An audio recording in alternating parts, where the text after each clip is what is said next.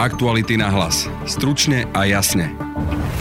Robert Fico tvrdí, že má dôkaz o neexistencii nahrávky jeho rozhovoru s Antonínom Vadalom. Česká investigatívna novinárka Pavla Holcová si je istá, že nahrávka existuje, akurát je v inom spise ako v tom, o ktorom hovorí Robert Fico. Náš zdroj z italské prokuratúry, se ktorým pracujeme už dlouho, je naprosto spolehlivý. Bývalý premiér sa dnes vyjadril aj k nahrávke Gorily, aj k bytu, ktorý po odsúdenom Ladislavovi Bašternákovi prepadol štátu. Vždy ste chceli vysovaného vlastníka, štát jednoducho dnes je vlastníkom tohto bytu, v ktorom bývam.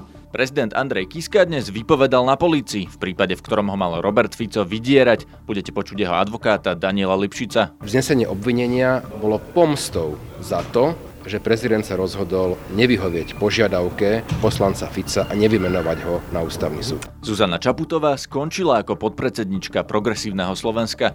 Čoraz hlasnejšie sa hovorí o novej strane Andreja Kisku. Ten má vraj ísť do politiky samostatne, teda bez stran spolu a PS. Pýtali sme sa na to podpredsedu Progresívneho Slovenska Michala Trubana. Andrej Kiska sa rozhodol, že pôjde do politiky zatiaľ sám, ale my sme vždy otvorení akékoľvek spolupráci. Nevylučujem teraz, že, že nejaká spoločná kandidátka alebo spolupráca je teraz vylúčená alebo nie je to úplne otvorené. Prezidentské voľby a šance budúcej strany Andreja Kisku sme rozoberali s politickým stratégom Michalom Novotom. Počúvate podcast Aktuality na hlas. Moje meno je Peter Hanák. Robert Fico dnes na tlačovej konferencii tvrdil, že média klamali o nahrávke rozhovoru medzi ním a Antonínom Vadalom. Neexistenciu nahrávky má údajne potvrdzovať odpoveď prokurátora na Ficovú infožiadosť. A stalo sa to, čo je pre slovenské médiá typické a prečo podľa nás, a hovoríme o to veľmi otvorene, predstavujú najväčšie nebezpečenstvo pre demokraciu. Opierali ste sa o všelijaké údajné informácie všelijakých talianských novinárov.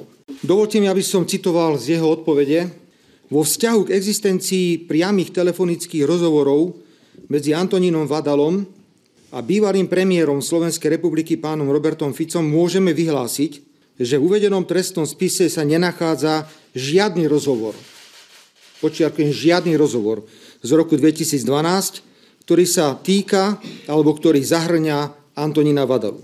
Neexistuje teda nič, čo by vás oprávňovalo obviňovať kohokoľvek z predstaviteľov Smeru sociálna demokracia, z kontaktov s talianskými podnikateľmi a organizovanými štruktúrami. Ešte raz, neexistuje nič. Veľká nula. Česká investigatívna novinárka Pavla Holcová, ktorá spolupracovala s Janom Kuciakom, si je istá existenciou rozhovoru medzi Robertom Ficom a Antonínom Vadalom.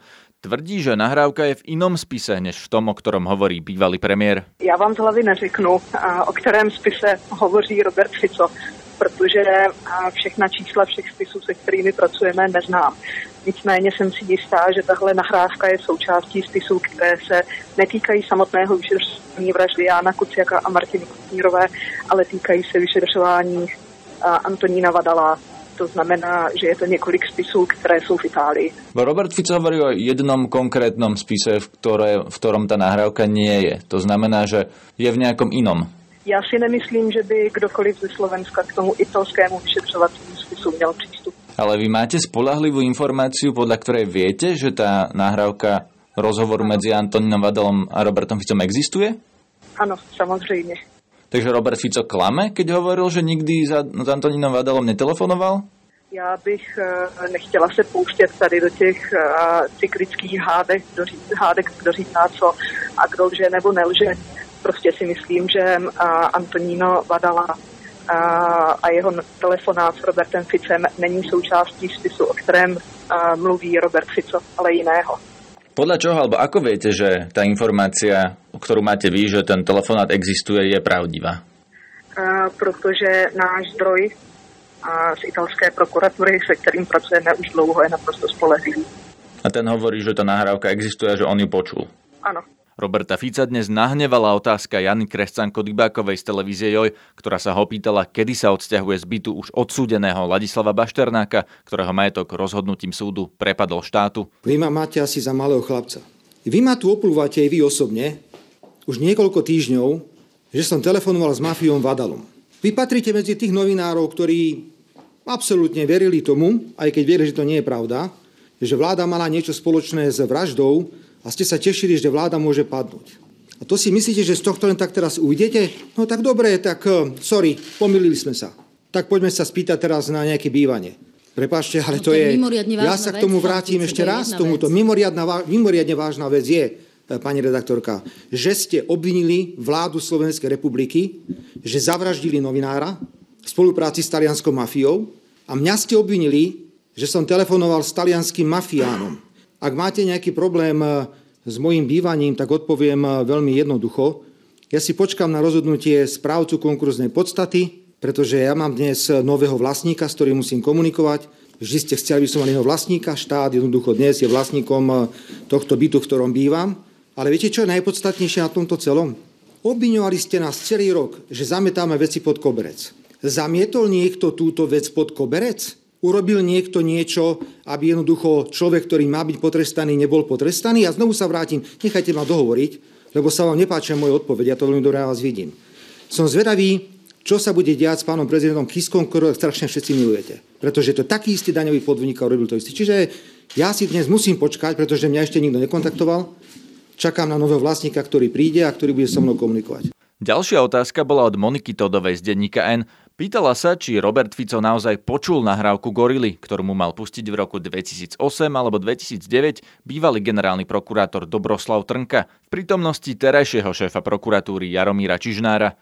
Na nahrávke mal byť Ficov osobný tajomník František Határ, ako s Jaroslavom Haščákom z Penty hovorí o financovaní Smeru. Opäť sa musím len pousmiať nad vašou otázkou, pretože Gorila, ak teda existuje, je spis, ktorý sa dotýka druhej vlády Mikuláša Dzurindu. Dúfam, že máte základné vzdelanie, by ste vedeli, kedy bola druhá vláda Mikuláša Dzurindu. Druhá vláda Mikuláša Dzurindu bola v rokoch 2002 až 2006. A Gorila je o privatizácii slovenských elektrární, o kupovaní poslancov a úplatkoch, ktoré dostávali politici za to, že privatizovali slovenské elektrárne. Ja vás za každú cenu chcem teraz e, presvedčiť, že keby som mal čokoľvek k dispozícii v roku 2008 alebo 2009 ako predseda vlády z Gorily, tak to okamžite zverejním. Okamžite, pretože mal som a mám stále eminentný záujem vedieť, za akú cenu a koľko sa brali provízie pri predaji slovenských elektrární počas druhej vlády Mikuláša Zurindu. Takže ja znovu opakujem, ja som žiadnu nahrávku nepočul. Keby som ju mal, tú nahrávku, tak ju určite použijem vo vzťahu k verejnosti. Dnes bol na polícii vypovedať prezident Andrej Kiska, v prípade, v ktorom ho mal Robert Fico vydierať, aby ho vymenoval za predsedu ústavného súdu. Andrej Kiska pred novinárov nepredstúpil, hovoril za neho jeho advokát Daniel Lipšic. Národná kriminálna agentúra začala trestné stíhanie pre trestný čin vydierania, ktorý mal spočívať práve v určitom vyhrážaní sa, že pokiaľ prezident nevymenuje poslanca Fica e, do funkcie predsedu ústavného súdu, tak sa zintenzívne útoky voči jeho osobe, vrátanie e, možného e, trestného stíhania, ktoré sa týka spoločnosti KTAG. My to vnímame tak, že vlastne aj to trestné stíhanie konateľa KTAG je akousi pomstou za to, že prezident republiky odmietol požiadavku poslanca Fica byť vymenovaný do funkcie predsedu ústavného súdu. Bol to štandardný výsluch. Prezident opísal jednotlivé stretnutia s relevantnými osobami. Priložili sme k tomu aj ďalšie dôkazy, e, ktoré potvrdzujú výpoveď prezidenta. A teraz bude na e, samozrejme, že vyšetrovateľ alebo dozorujúcom prokurátorovi, aké ďalšie úkony bude, budú vykonávané. Čiže Máte... hovoríme tu o tom, čo pán Kiska naznačoval, že existujú aj nejaké tele... No, môžete byť teda podrobnejšie, lebo doteraz prezident hovoril, že najprv to bude prezentovať policii. No. O aký typ dôkazov sa jedná? Sú to dôkazy, objektívne dôkazy, ktoré potvrdzujú to, čo povedal pán prezident, že došlo k vyhrážkam vo vzťahu k tej situácii, ak by e, sa rozhodol nevymenovať poslanca Fica za predsedu ústavného súdu. Nebudem bližšie špecifikovať, o aké dôkazy ide, aby sa podozrivá alebo podozrivé osoby nemohli pripraviť na svoje výpovede. Je to hmotná forma dokazovania alebo komunikácie? Aj komunikácia má v nejakom okamihu tú hmotnú podobu, ale hovorím, nebudem v tomto okamihu špecifikovať, o aké dôkazy ide, ale sú to dôkazy, ktoré sme priložili k výpovedi pána prezidenta a tieto dôkazy potvrdzujú verziu udalosti, ako ju pán prezident prezentoval. Pán Lipšic, v týchto stretnutí, okrem teda týchto dôkazov, mal byť prítomní viacerí ľudia, napríklad aj hovorca pána prezidenta, pán Krpelan. Dnes bol vypočutý napríklad aj pán Krpelan, alebo máte informáciu? Dnes bol vypočutý len pán prezident ako svedok poškodený. Predpokladám, aj keď nie je to samozrejme, že, že vecou nášho rozhodnutia, že budú vykonávané ďalšie výsluchy, či podozrivej osoby alebo ďalších svetkov, ktorí boli prítomní pri jednotlivých stretnutiach respektíve mali iné informácie o priebehu týchto stretnutí a môžu tiež k ním podať relevantné svedectvo. Sú tie dôkazy takého typu, že nehrozí, že to skončí ako slovo proti slovu alebo tvrdenie proti tvrdeniu? Myslím si, že nie, ale nechcem ja samozrejme, že preudikovať postup alebo rozhodnutia orgánov činných v trestnom konaní. Očakávate na základe tohto? Pán Kiska spomínal tam, že aj pán Pelegrini, aj pán Bugár mali byť nejakou súčasťou buď týchto rozhovorov, alebo dokonca prostredníkom medzi Eh, komunikáciou Roberta Fica a Andreja Kisku, čiže očakávate aj výsluch týchto ľudí, čiže aj premiér a predsed, podpredseda parlamentu pán Bugar by mal byť vypočutý? Ja si myslím, že áno. Táto vec je oddelená, alebo vy zastupujete pána prezidenta, čo sa týka toho údajného vydierania, plus aj v rámci konania vo firme KTAG, alebo je to spojená vec? To nie je spojená vec. Um, KTAG sa týka daňového podvodu, to vyšetruje finančná policia NAKA Východ tam je vznesené obvinenie e, konateľovi KTAG, kde som prevzal jeho obhajobu a to sú dve absolútne samostatné veci. Čo je však potrebné povedať je, že tie časové súvislosti e, sú veľmi zvláštne. To znamená, že v deň 12.2., kedy oznámil Robert Fico, že sa vzdáva kandidatúry na postupcu ústavného súdu, tak následný deň, 13.2., bolo vznesené obvinenie konateľovi KTAG. A preto sa domnievame, podľa mojej mienky absolútne legitímne a racionálne, že vznesenie obvinenia bolo pomstou za to, že prezident sa rozhodol nevyhovieť požiadavke poslanca Fica a nevymenovať ho na ústavný súd. Nechcete špecifikovať tie dôkazy, ktoré by mali potvrdzovať slova Andreja Kiskova vydieraní. Uh, nebavíme sa ale o tom, že by si bol nahrával nie, nebodaj. Určite nie. Určite nie. Nejde o žiadne nahrávky. Prezident republiky si žiadne rozhovory s nikým nenahráva. Robert Fico sa dnes vyjadril aj k Andrejovi Kiskovi. No tak prišiel s tým, že ho jednoducho niekto vydieral. Pán redaktor, ja neviem, čo predložil pán prezident, ale nemal čo jednoducho predložiť, lebo nič neexistuje. Výťazka prvého kola prezidentských volieb Zuzana Čaputová sa dnes vzdala funkcie podpredsedničky Progresívneho Slovenska. V strane zatiaľ zostáva, členstva sa vzdá po zvolení. Zároveň dnes viaceré médiá priniesli ďalšie informácie o tom, že Andrej Kiska plánuje založiť vlastnú novú stranu. Na obe tieto témy som sa pýtal podpredsedu Progresívneho Slovenska Michala Trubana. My sme toto aj očakávali, samozrejme, e, Zuzana by chýbala asi v každom kolektíve. V Progresívnom Slovensku je veľmi veľa ďalších šikovných ľudí a my sme aj Progresívne Slovensko nikdy nestávali ako nejaké hnutie alebo stranu jedného človeka, ale práve naopak priniesť veľa nových a zaujímavých ľudí do politiky a Zuzana bola jedným z takých ľudí. Takže chýbať, chýbať bude určite, ale máme, máme kopec ďalších ľudí. No ale ak sa stane prezidentkou, vy ste ju teda síce priniesli, ale ona vystúpi aj zo strany. Ako si predstavujete mm. s ňou budúcu spoluprácu? Tak ako ja aj poznám Zuzanu eh, Čaputovú, ona je veľmi zodpovedná aj samostatná osoba a my aj v progresívnom Slovensku my chceme priniesť nový druh politiky, takže ja si myslím, že to jej prezidentovanie, pokiaľ by sa to podarilo, bude, bude nezávislé a progresívne Slovensko tam nebude mať žiadne nejaké uh, bližšie linky, okrem teda takého prírodzeného toho, že sa poznáme, ale uh, nemyslím si, že by ona niekoho uprednostňovala iba za to, že pochádza od niekiaľ. Očakávate od nej, že bude presadzovať aspoň tie progresívne myšlienky v tej funkcii, aj keď nebude vo vašej strane? O, nie, Zuzana kandiduje so svojím vlastným programom, so svojimi vlastnými, vlastnými myšlenkami a myslím si, že ona v tej kampani je veľmi otvorená a to, čo rozpráva v kampani, že chce priniesť tomu úradu, tak to bude robiť. To nemá nič spoločné e, s progresívnym Slovenskom. Ako vnímate tú informáciu, že Andrej Kiska chce založiť vlastnú stranu?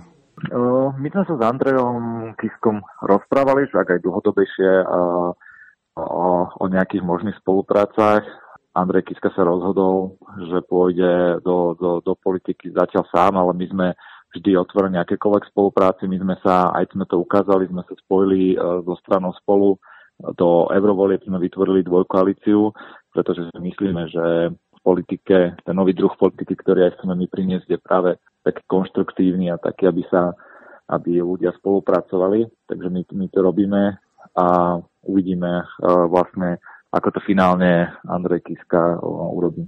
Momentálne sa hovorí, že Andrej Kiska bude zakladať vlastnú stranu bez progresívneho Slovenska spolu, aj keď sa už hovorilo v minulosti aj to, že by ste do toho mali ísť všetky tri tieto subjekty dohromady. Teraz aktuálny stav je, že, že Andrej Kiska to robí bez vás? My teraz s Androm Kiskom nejako nerokujeme. Hovorím, že sa sústredíme teraz spolu, spolu zo spolu do európskych volieb, kde my máme dvojkoalíciu a v tomto Andrej Kiska nejako nie je zapojený. A do budúcna nevylučujete, že napríklad by ste mohli skončiť na jednej kandidátke do parlamentných volieb? Alebo toto momentálne vôbec nie je otázka? Ja si myslím, že z princípu toho, ako my robíme tú politiku, že sme otvorení spolupráci ľudí, ktorí chcú priniesť e, zmenu, tak nejaký takýto druh, ja neviem, dvoj, troj koalície ďalšie je stále otvorený, my sme vždy konstruktívni, vieme sa baviť o o tom, ako posunúť Slovensko dopredu, takže uh, ťažko to povedať. Uvidíme, čo bude, čo bude v budúcnosti.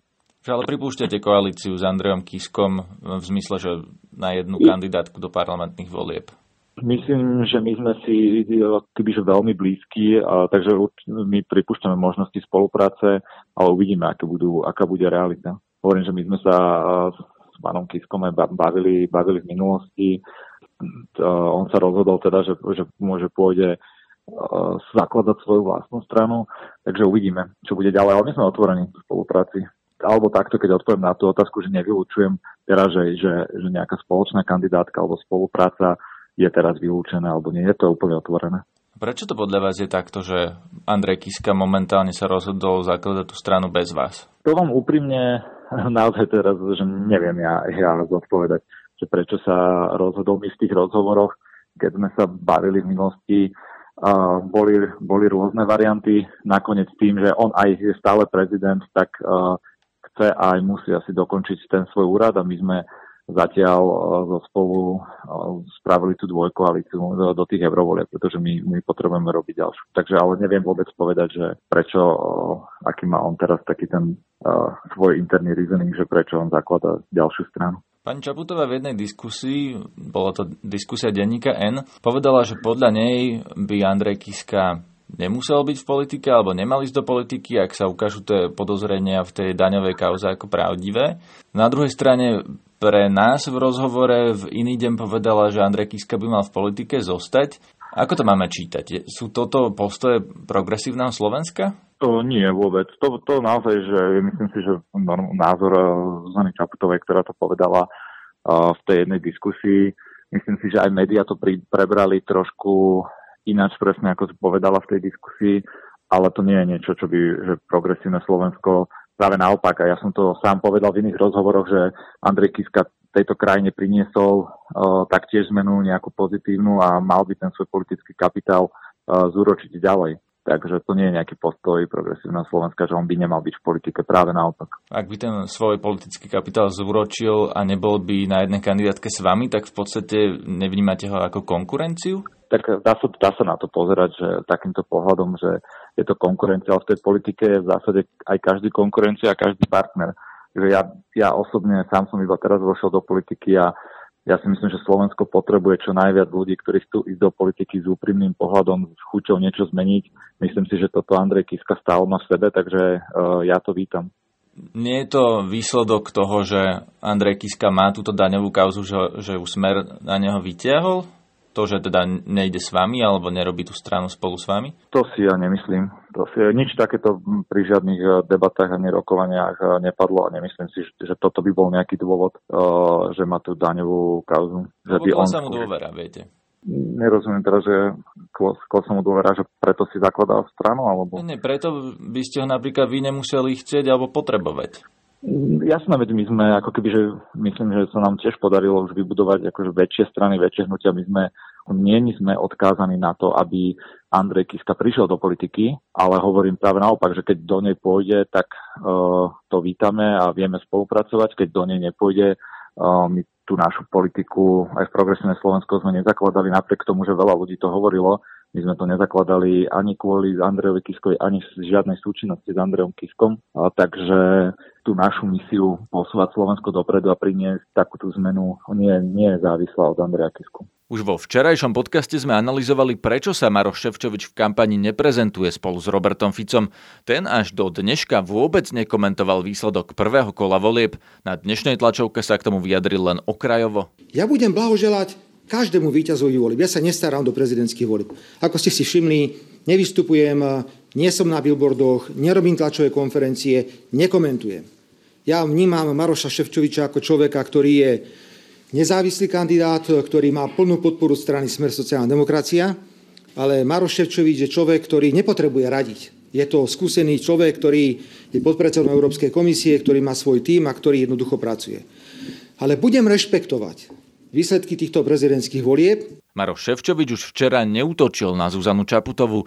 Na jeho kampaň aj možnú stranu Andreja Kisku a jej vzťahy s progresívnym Slovenskom a spolu som sa pýtal experta na kampane Michala Novotu. Je to určite obrad oproti nedelným diskusiám, kde sa snažil e, hneď priamo apelovať na voličov pána Harabina a e, pána Kotlebu, o ktorých sa potrebuje ukázať, aby sa vlastne dostal, aby mal nejakú šancu prebehnúť pani Čaputovú, ale skôr si myslím, že to je nejaký konflikt e, v jeho hlave, môžeme to kľudne nazvať nejaká kognitívna dizonancia medzi kampaňovým manažérom, ktorý mu isto radí ísť po tých voličoch pána Harabina a Kotlebu a medzi ním samotným ako kandidátom a jeho vlastne názorovým svetom, ktorý sa výrazne odlišuje od sveta voličov pána Harabina a pána, pána Kotlebu.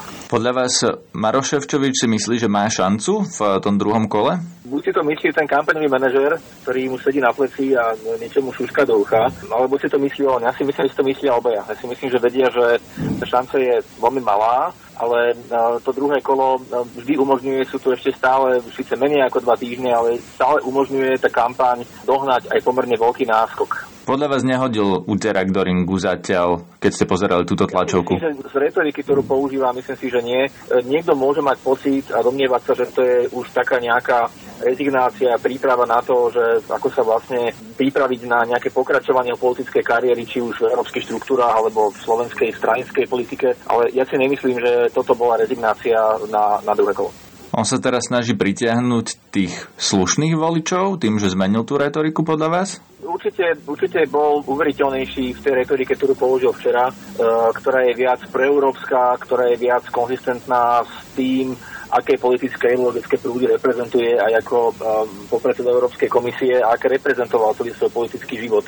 Práve tie pokusy um, osloviť kresťanského národného voliča mu naozaj, naozaj ani v tej neverbálnej komunikácii veľmi nešli. To bolo vidno aj z tých tlačoviek, aj z pokusov predtým. Takže... Takže podľa vás znova otočil, že už prestane komunikovať to, čo komunikoval doteraz, kresťanstvo, no. LGBT témy, ktorým útočí na pani Čaputová a podobne a začne komunikovať zase niečo iné? Nie som si istý, či otočil.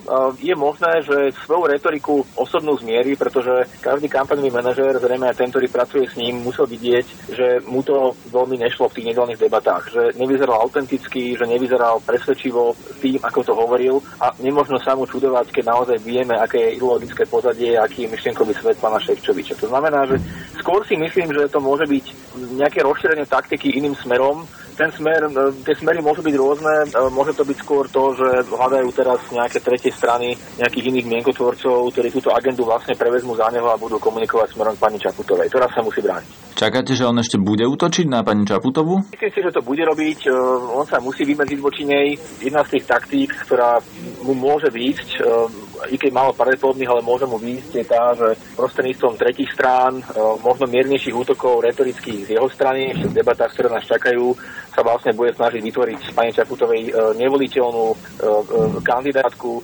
Ani nie je tak preto, aby nejakým spôsobom prilákal voličov na svoju stranu, ale aby odradil voličov pani Čaputovej, ktorí sú možno nerozhodnutí alebo sú neboli úplne istí, na ktorých pôsobili skôr sympatie pani Čaputovej a vlastne nič aj nevedeli.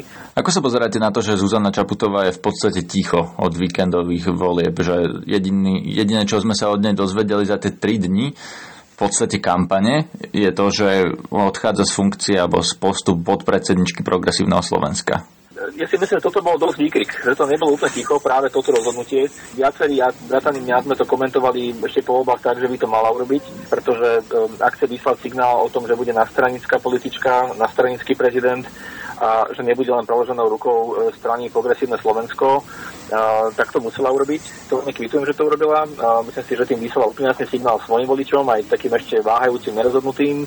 A to, ticho, ktoré vlastne nie je tichom, e, je skôr podľa mňa takým ako pokusom neprekričať a nevytvárať teraz ešte nejaké ďalšie ako útočné miesta, nejaké, nejaké ďalšie otvorené línie, kde by bojovala s pánom Ševčevičom. Um, ona bojovať veľmi nechce ani nemôže, skôr sa snaží nejakým spôsobom preklenúť to obdobie tej, toho, tej druhej kolovej kampane využitím toho svojho momenta, ktoré si budovala túto sobotu. Veľmi nemeniť taktiku ani stratégiu nemá prečo, keď funguje. Ani veľmi veľa nehovoriť, navyše prídu teda ešte debaty, na ktoré sa podľa mňa práve teraz chystá, ktoré budú veľmi dôležité preto, ako sa nerozhodnutí voliči rozhodnú, či pôjdu alebo nepôjdu voliť. V týchto dňoch sa začalo viac hovoriť aj o tom, že Andrej Kiska sám zakladá stranu a teda, že nepôjde s progresívnym Slovenskom a stranou spolu, o tom sa hovorilo predtým. Ako to čítate túto informáciu? Čítam ju tak, že došlo k nedohodám medzi nimi, že e, akoby to, čo už charakterizuje slovenskú pozičnú scénu v posledných rokoch, to znamená e, nejaký pokus dohodnúť sa, ktorý ale vždy stroskotá a stroskotá to, že sa vytvorí nejaká nová strana, e, nejaké ďalšie štiepenie, ďalšie delenie. U nás tie strany naozaj vznikajú delením osobitne v opozícii. Tak zrejme ten proces pokračuje. Ale toto nie je ten problém. Problém je ten, že nie je celkom isté, či slovenský volič dokáže e, osobitne po, po triumfe pani Čaputovej v prvom kole, ktorá sa stala takou, akousi, takým akýmsi symbolom tej opozície voči strane Smer, či dokáže akceptovať e, pána prezidenta Kisku ako normálneho politika. Totižto e, on bol prezident, je to funkcia, ktorá, ktorá bez ohľadu na to meno, ktoré nesie, tak má v sebe istú gráciu, istú úroveň, je nejakým spôsobom chránená, ako tak môžem povedať. A pre mnoho voličov, a to vieme aj zdáť, vieme to aj z prieskumu, aj z fokusových skupín, ktoré som aj sám zažil a videl, pre mnohých voličov e, môže byť, i keď sympatizujú s pánom Kiskom, veľmi ťažko predstaviteľné, že sa transformuje zrazu dňa na deň na, na obyčajného politika, ktorý sa vyskytne v debatách ako, ako politický líder s tými ďalšími členmi opozície, že takáto nejaká degradácia v úvodzovkách môže byť pre ňoho, môže byť pre ňoho vlastne veľmi zničujúca hľadiska budúcej politickej kariéry. A bolo to nakoniec aj vidno vo veľkom prieskume kvantitatívnom, ktorý robil Focus, e, kde si až 60% ľudí, sa 60% ľudí vyjadrilo v, tom, v tej prieskumnej vzorke, teda, že už e, im ako politik do budúcnosti nepasuje. To, že pôjde s inou stranou, teda so svojou vlastnou a dnes PS a spolu, vnímate naozaj ako rozdrobenie tej scény, alebo to môže byť pokračovanie tej vlny zmien, že, že majú šancu osloviť aj iných voličov, ako teraz oslovujú napríklad SAS, Oľano, Smerodina a tie, tie opozičné strany? Majú šancu osloviť napríklad voličov Smeru? No, nemyslím si to úplne. Ono už ten púl tých voličov, ktorí ešte môžu osloviť, už naozaj nie je veľký. E, skôr sa bude deliť medzi tie strany, ktoré už sú na trhu a ešte sa bude viac rozvrbovať tým pádom. E, takže ja v tom úplne logiku nevidím. E, keby som bol poradcom pána prezidenta, asi mu nebudem radiť takýmto spôsobom postupovať. Myslím si, že väčšina komentátorov a väčšina pozorovateľov očakávala, že, že pán prezident, ak sa teda rozhodne pokračovať v politickej kariére, tak skôr to bude na tom veľmi pre priateľskom prostredí v, v stranách e, Progresívne Slovensko alebo Spolu, e, ku ktorým prirodzene inklinuje. Um, ale ešte raz, um, musíme brať do úvahy aj ten nový vývoj na, na politickej scéne a ten vývoj je fenomén Čaputová, ktorý trochu mení paradigmy. Už to nie je uh, Andrej Kiska, ako to bol donedávna, ktorý bol takým tým lídrom uh, tej slušnosti, ktorý bol, ktorý bol lídrom alternatívou takej tej nepolitickej politiky.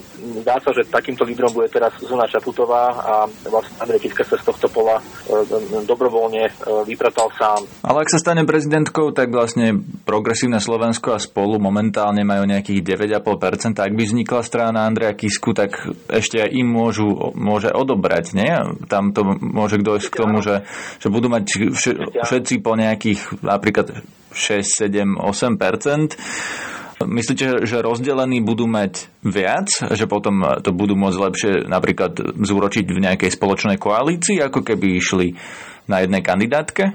Asi spoločná koalícia bude vysoko pravdepodobná pri natúrach tých ľudí, ktorí, e, ktorí sú za pánom prezidentom aj teda za stranou PS a spolu. je predpokladám, že sa asi dohodnú na nejakom postupe, ale ja si myslím, že progresívne Slovensko a, a, a spolu, ktoré idú do koalície teraz do európskych volieb, e, dá sa očakávať, že zrejme niečo podobné nastane v tých parlamentných voľbách, budú určite čerpať z toho efektu pani Čaputovej. Aj keby, e, hovorím, stalo sa, že druhé kolo jej nevíde, čo nevyzerá pravdepodobné, tak uh, naozaj zarobenie taký politický kapitál, že tých posledných 9% uh, naozaj nemusí byť, nemusí byť veľmi optimistický odhad, môže to byť už ďaleko, ďaleko viac, pretože na tej vlne uh, oni budú radi surfovať až do, až do dňa parlamentných volieb v budúcom roku. A, a asi by som sa im vôbec nečudoval, pretože je to naozaj momentum, to historické momentum pre nich. E, doteraz boli vlastne mimoparlamentná irrelevantná strana, ale toto je historické momentum, ktoré isto budú chcieť pretaviť do, do výborného výsledku parlamentných voľbách. Prečo to podľa vás Andrej Kiska robí, že sa nepridá k ním, ale že pôjde s vlastnou stranou? Netuším, netuším, aké je jeho, aké je jeho myslenie v tomto prípade. Naozaj netuším. To je z dnešného podcastu všetko. Počúvajte nás každý podvečer. Nájdete nás na našom webe cez podcastové aplikácie ako Spotify, SoundCloud, Google Podcasts alebo iTunes alebo na facebookovej stránke podcasty Aktuality.sk. Na dnešnej relácii spolupracovali Jan Petrovič a Denisa Hopková. Zdraví vás Peter Hanák. Aktuality na hlas. Stručne a jasne.